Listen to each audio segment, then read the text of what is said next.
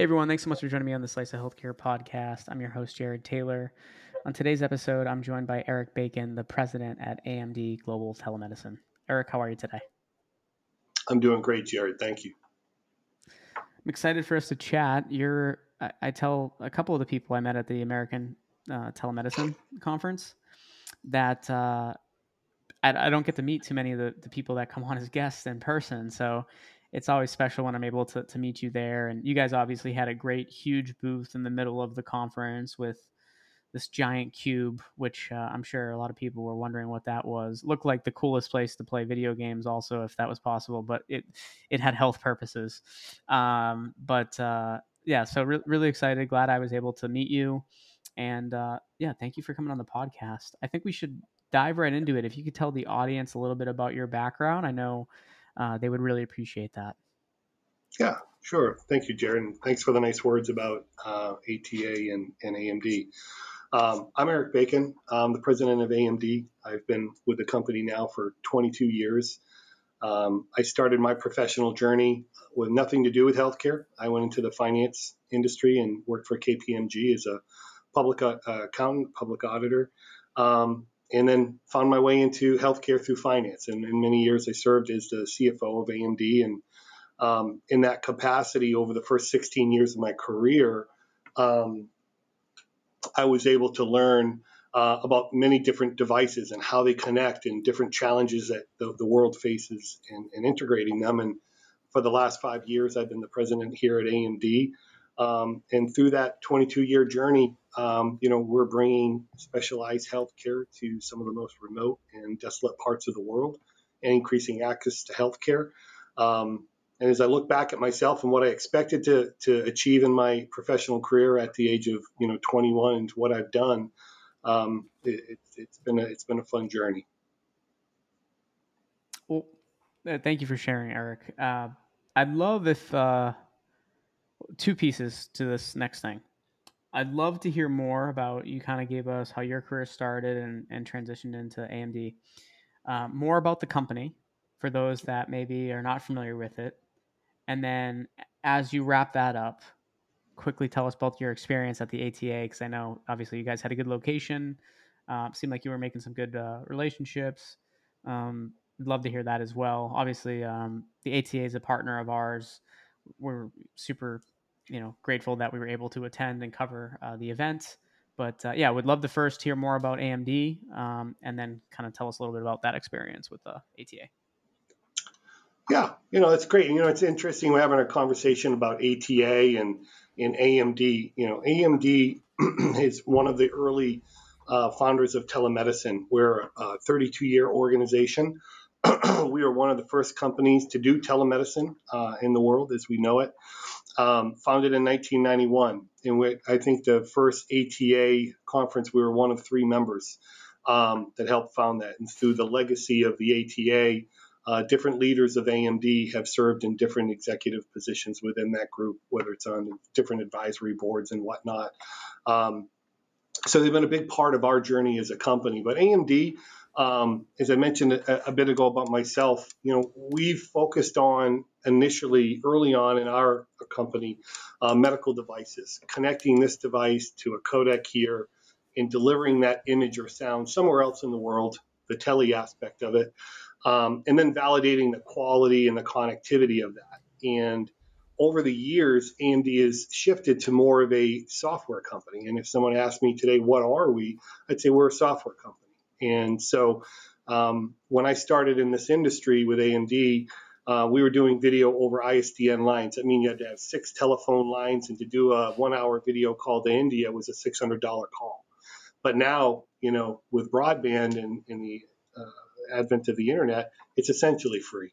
Um, and so, as medical devices have gone from these $10,000 ENT scopes to as low as a $400 ENT scope and it's digitally connected and it's a higher quality, uh, it's really made it affordable to the masses. So over those 30 um, plus years of AMD's uh, life, we've done telemedicine installations in 106 countries around the world, um, and uh, that number is growing. And uh, so when we stay, you know, our our, our mission is to bring specialized healthcare to the most underserved and remote parts of the world. We've actually lived that. Um, so that's what we are now. AMD is a software company. We, we that's our biggest department here. Um, we've developed our own software. We integrate to over 40 different medical devices. So, um, you know, you look at some of the software-based video platforms that are out there. It does video, which is great, and maybe it connects a camera or a stethoscope for sound. But typically, when that encounter is done, the, the encounter is done. Um, with our platform, you have those capabilities as long as scheduling and, and workflow, but we integrate that right into an EMR. So you have that continuity of care doctor can log into their calendar, see an encounter, see they're going to do an encounter in California or in Canada or another part of the world. With a click of a button, they're in that encounter. And at that point, they're consuming uh, physiological uh, vitals. They're getting sounds, they're getting images, an x ray, ultrasound. Uh, it doesn't, and it just keeps going. And we capture that and we can actually push that back into the patient's uh, electronic health record for future reference. And that's a big difference of what we do, of what others do. Um, so we're a software company. Uh, like I said, we, we integrate well, well over 40 different medical devices, um, and we work through channels around the world. Um, the ATA this year was great. As you mentioned, we launched the uh, H3 Cube uh, through our partnership with um, Unidoc. Um, so when you get to some of these developing nations around the world, you know, you go to places where they don't have um, security. What I mean by security, not physical security, but security of the uh, the devices, of the equipment. The uh, is it dry? Does it have internet? Is it powered?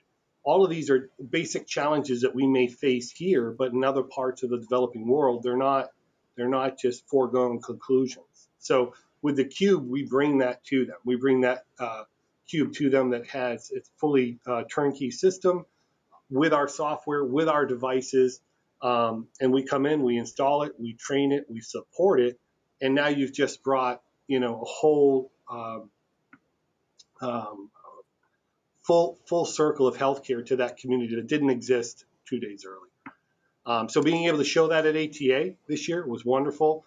The show was great for us. You know, it, it, we get to so, see so many existing customers, meet new customers, talk to partners and vendors all in one space. And ATA does a really good job of um, bringing all those people together. And, and, this year, I think they did an excellent job of um, with their panels and their sessions. I thought it was extremely knowledgeable.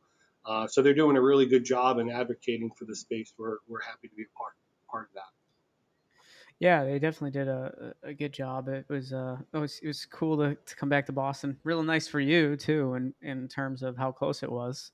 Yeah. Uh, but uh, but yeah, we'll we'll see how next year's event is. But uh, hopefully, it's it's like how this year was went. Um, and and for the the audience, if they're trying to picture what this cube looks like, we took a video of you and did a little teaser uh, a couple weeks back of you in the cube at the conference, so they can kind of get a picture of uh, you know what what that kind of looked like, um, the size of it, and everything. But super cool. Um, talking more about that and, and part of uh, one of the things you did was you you talked me through how you're basically helping bring care to everyone, right?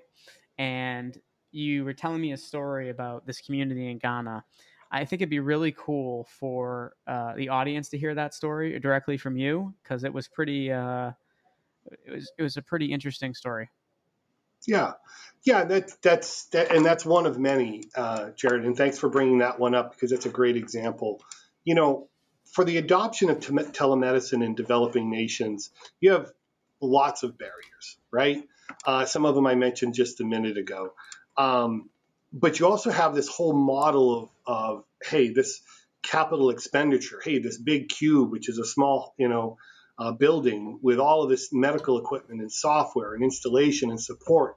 The barrier to entry is, in many cases, it just it doesn't make it feasible. So through our partnership with Unidoc, they turn that into a uh, population-based model, more on a population fee for fee for a person, fee for encounter, but they bring the, the cost down where it's something that can be doable for those communities. So Ghana is a perfect example. Um, we're going into communities there, um, if you go to uh, Unidoc's website, you can read about you know what we're doing there. But um, what we're doing is we're bringing in uh, into communities in Western Ghana where there today is there is no access to healthcare or the limited access to healthcare. Um, and so what we're doing is um, in partnership with Unidoc and TD Synnex and others is we are bringing this cube uh, into these communities, uh, training the locals on it, how to how to use that. Remote doctors will be able to provide care to them uh, around the clock or for however long they, they want that.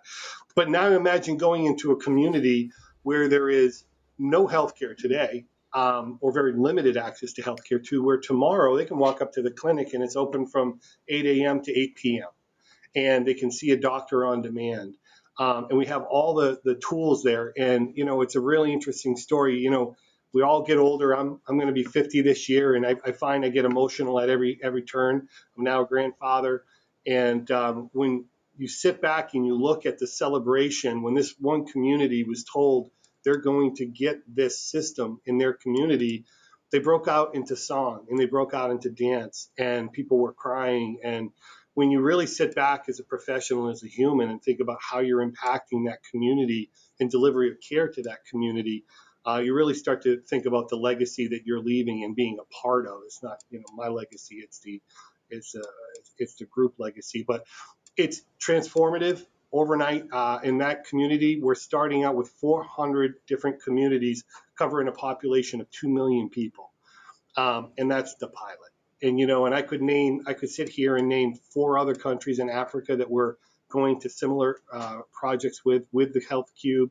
Uh, here in the United States, um, we're going to be doing the Health Cube in the city of, of Tucson, I believe, um, bringing it to people who are homeless who don't have care. Same same aspect, but bringing access to a community that doesn't have it today, Aboriginals, etc. Um, Thank you for sharing, uh, Eric. Uh, as, as, we get ready to wrap up here, what's next for uh, for AMD that you can share? Well, you know, so AMD fits within the whole entire healthcare continuum. You know, we're talking about community-based rural care here. But when I started in this business, everything was rural. We literally were at the space station um, on both ends of the pole. But now telemedicine is at the local pharmacy around the street. At the end of the day, imagine you're here in the US, the thought of having a hard time getting a hold of a doctor means I might have to wait till next Wednesday to see a doctor, right? But in other parts of the world, it's, it's a long period of time. But whether it's, you know, doing acute rounding, uh, at, an, at, at, a hospital or skilled nursing facilities, hospital in the home, pharmacy care. Um, telemedicine is here now. and It is in every aspect of healthcare. Um, so what's new? What's next for us? We're excited about 2022, 2023 to expand on what we've built for the last 32 years with that increased adoption. Um, the Unidoc partnership launching within many, many countries here in the U.S. and around the world and launching with another partner into the tele ICU, as we were also showing at ATA, um, where we're going to be able to bring the tele aspect into an ICU so we can start to bring intensivists into a live encounter in the ICU and really transform how care is done in the ICU. It's going to be an exciting year. Well, I look forward to staying in touch with you, Eric, and continuously learning more about AMD. So great to meet you in Boston. I look forward to our future conversations and thanks again for being a guest today. You're welcome. Thank you.